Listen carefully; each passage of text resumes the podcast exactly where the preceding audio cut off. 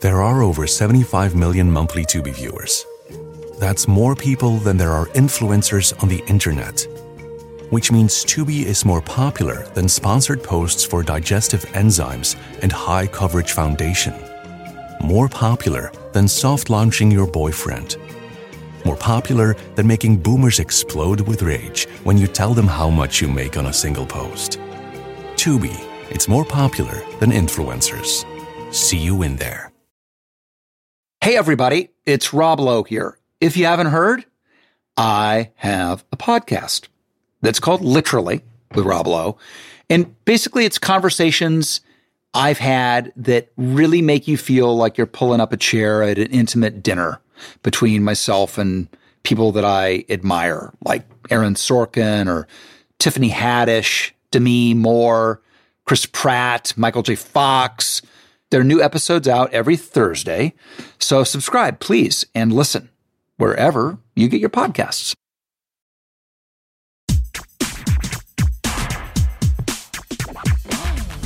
Grammar Girl here. I'm Mignon Fogarty, and you can think of me as your friendly guide to the English language writing, history, rules, and cool stuff. Today, I have an extra special show. We're going to talk about English eponyms, like how the saxophone was named after Adolphe Sax. And I'll mix that in with eponym stories from listeners. And now on to eponyms. An eponym is a word that's based on a person's name. For example, Adolphe Sax was a Belgian instrument maker who brought a new instrument to a Victorian event in 1851 called the Great Exhibition. His main job was making flutes and clarinets, and his invention, which looked something like a mashup of those two instruments, was dubbed the saxophone. Other things that were named after people that you might know about include Braille, the language of raised dots that blind people can use to read, invented by Louis Braille. Scientific terms like Fahrenheit, Celsius, pasteurize, ampere, ohm, volt, and watt, all named after famous scientists. And terms we've covered before in the podcast or in my books like guillotine, teddy bear, and bowdlerize.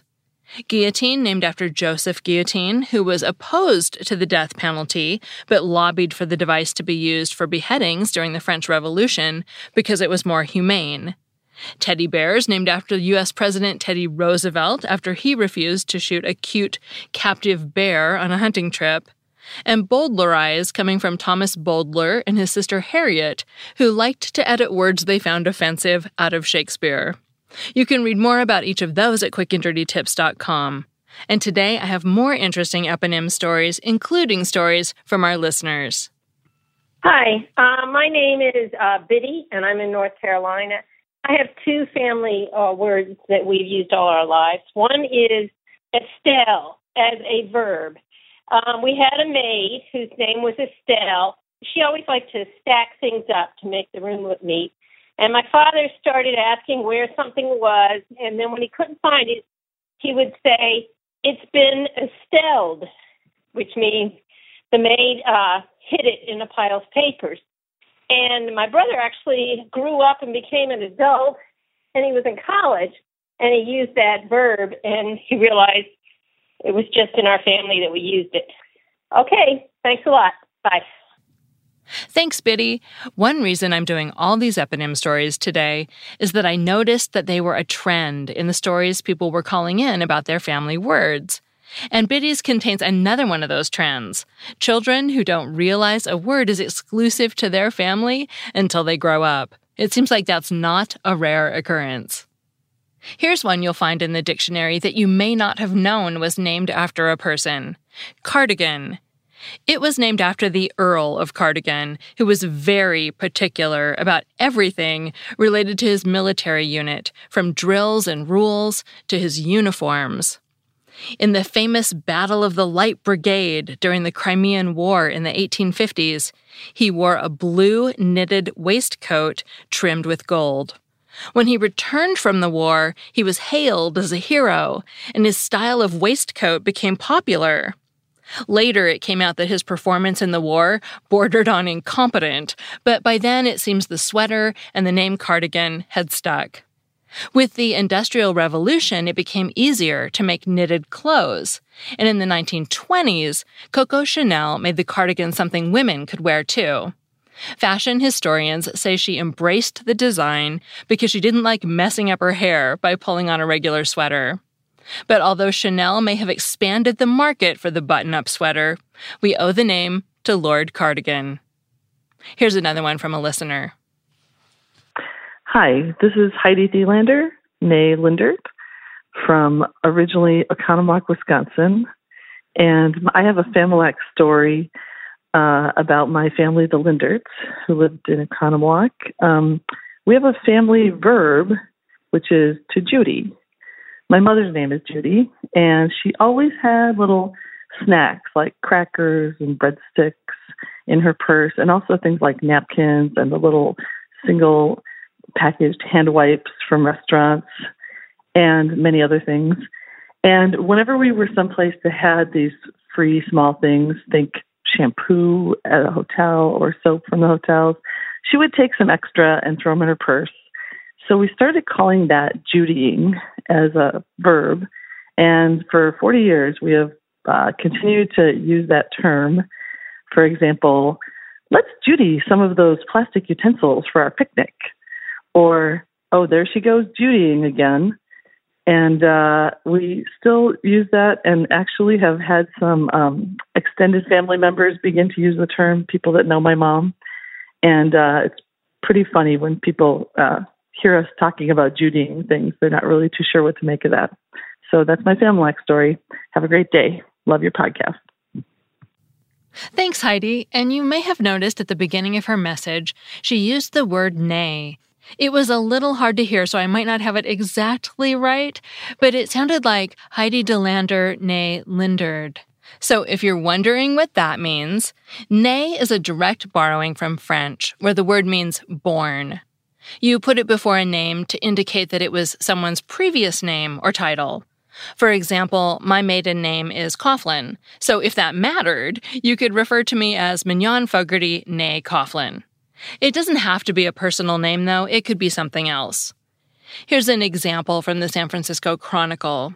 Quote, Royal Dutch Shell and Arco, BP, née British Petroleum, are European companies, unquote. So essentially, they're saying BP, born British Petroleum, but now known as BP. Okay, here's another established eponym. I bet a lot of you didn't know that nicotine is named after Jean Nicot, N I C O T, a trusted notary of the French royal family in the 1500s, and the writer of one of the first French dictionaries. During his travels as the French ambassador to Portugal, he received a plant that had originated in what's now Florida in the United States and he saw that the powder from the plant greatly improved users' mood, and he believed it had powerful healing properties.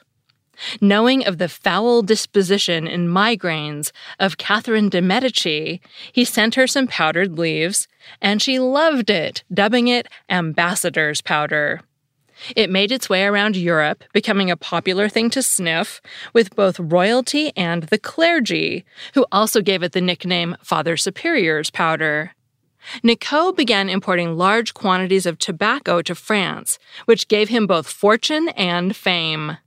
About 150 years after his death, the Swedish naturalist Carolus Linnaeus gave the tobacco plant the botanical name Nicotiana. And when the active chemical was isolated in 1828, scientists named it nicotine. Another thing I've noticed is that a lot of listener Familect stories have to do with food. you probably know that the sandwich is named after the Earl of Sandwich, who liked to eat meat between two slices of bread. Pickles and pralines are also named after people. And all the upcoming listener stories will fit into that category too. My name is Amy. I live in Northridge, California, and I have a Familect story. Uh, my mother in law was uh, famous or infamous in our family for serving dessert right after dinner, whether you wanted it or not. And uh, about a year ago, my youngest daughter, who is now 27, started saying, that uh, she was going to Mama Janet because Mama Jan was what we called uh, her grandmother. So if you, in my family, if you're going to Mama Jan something, it means you're going to have dessert right after dinner. And uh, that's my story. Thanks, Amy. I can get behind Mama Janning. I like that. Here's another one I didn't know before, but I've seen popping up a lot more lately Quisling. This one comes from Vidkun Quisling, a Norwegian politician who took over as head of the puppet government when the Nazis invaded and the existing government fled. Quisling was unpopular before the invasion and even less popular after. According to the book Word People by Nancy Caldwell Sorel, before the invasion, quote, the Norwegian populace generally had only contempt for Quisling and indeed suspected that he was mentally unbalanced. Unquote. Further, when Quisling tried to set up a government, nobody would join. He was ignored by everyone in authority, both Norwegians and most Germans. For example, one time he fired the chief of the Oslo police, and the Germans told him, Yeah, never mind him, you're fine. Still, he had Hitler's support and held on to at least the illusion of power, ordering that his portrait be hung in all public buildings and put on postage stamps, for example. After the war, Quisling was arrested and sentenced to death by firing squad. His name lives on, though, to describe a traitor and especially someone who helps an enemy or invader. And according to Merriam Webster, Quisling's name took on this meaning a few years before the end of the war, so he would have been aware that it was being used that way. Next, here's a lighter one from a listener. We're back to food. Hello, my name is Dietrich, and I have a Familect story for you. My family has a term called canoberize, which comes from my late great grandfather's surname, Canober. This word is a verb my immediate family and my relatives descending from him use for whenever someone eats half of what was at one time the last whole serving of a dish. And it is usually used toward multiple people at the same time. This is a common occurrence with my relatives when they gather for their annual three day reunion, during which they eat a ton of food. Whether it's lasagna, green bean casserole, or a slice of pie, my relatives have a habit of avoiding being the one to take the last piece. We will take half of the last piece, but none of us wants to be that person known for taking the last piece of a great aunt's dish. Because this habit is so prevalent, both at our reunions and at home, one relative, though I'm not sure which one, coined the term canoberize. And for about a decade, it has been a common word in our vocabulary, although the habit has been around much longer. When cleaning up after a meal and we see a sixteenth of a cookie or one cubic inch of a pie, it is a telltale sign that multiple people have been canoberizing the dish. It has been very fun seeing multiple little siblings pick up the word without even knowing its origin, but fully comprehending its meaning and employing the term properly in their regular conversation. Thanks for your podcast and for the opportunity to share the story. Bye. Thank you. And I'll finish my last segment with a few more quick ones that surprised me. Dunce, which is used to describe someone who's dim witted, comes from the name of a Scottish scholar named John Duns, who lived in the late 1200s and early 1300s, and who at school was called Duns Scotus, Duns the Scot in Latin. He was reportedly exceptionally smart, but became embroiled in theological controversies of the day and became known as someone who would focus on small points, a hair splitter, which caused a derivation of his name, Dunce, to be associated with focusing on details without real wisdom. And eventually, as so many words see their meaning slide around, it came to mean a person who's stupid. Here's another one leotard, the form fitting, stretchy outfit worn by athletes like gymnasts and ice skaters, comes from Jules Leotard, a 19th century trapeze artist. And mausoleum, a large or stately tomb, comes from one of the seven wonders of the ancient world, the massive tomb of Mausolus, who was a 4th century BCE king of a region that's now in Turkey. And now, our final listener story. Hey, Mignon. It's uh, Joe Guppy from Seattle, Washington. And uh, really like your show. It's super fun. I also teach uh, writing in at uh, in college, Seattle Pacific University to be exact. And I love to recommend your podcast, and I love to look up stuff myself on your website or your or listen to your podcast to pick up tips. Uh, I wanted to give a family word to you. The word is gensel, and it means to eat something directly out of the pot, mainly the remaining amount of a food that's left in the pot after you've served it. Uh, and someone might hand a pot of, say, beans to another person with a little bit remaining in the bottom, and they would say, Would you like to gensel this? Or even if they don't want to have it themselves, they might say, Could you gensel this for me? This comes from my mom, and uh, she was raised in the Depression, so you consumed every bit of food. It would be a, a waste of money and sustenance not to eat every bit of food, that is to gensel everything out of the pot. Now, where does this come from? Well, it comes from their uh, my mom's next door neighbor, whom she could see across the uh, the the courtyard in Chicago through a window when my dad was getting his PhD uh, in Chicago, and her name was Mrs. Jensel, and Mrs. Jensel, whenever she was doing the dishes, would gensel a lot of food out of the the dishes that she was doing or preparing to do. So uh, that's where that came from. All right, keep up the good work. Thank you, Joe, and all the callers. Remember, if you have a word story, the number to leave a voicemail is 83321 4GIRL. Also, the book I referred to earlier, Word People, is absolutely fabulous if you love these kinds of stories, but it was published in 1970 and is out of print. I just happened to run across it in a used bookstore. But if you ever get a chance to buy it, do. Also, my county library doesn't have it, but the university library does. So you might want to check a library. Again, it's called Word People. I'm Mignon Fogarty, better known as Grammar Girl, and my main internet home is quickanddirtytips.com. Thanks to my producer, Nathan Sems. And that's all. Thanks for listening.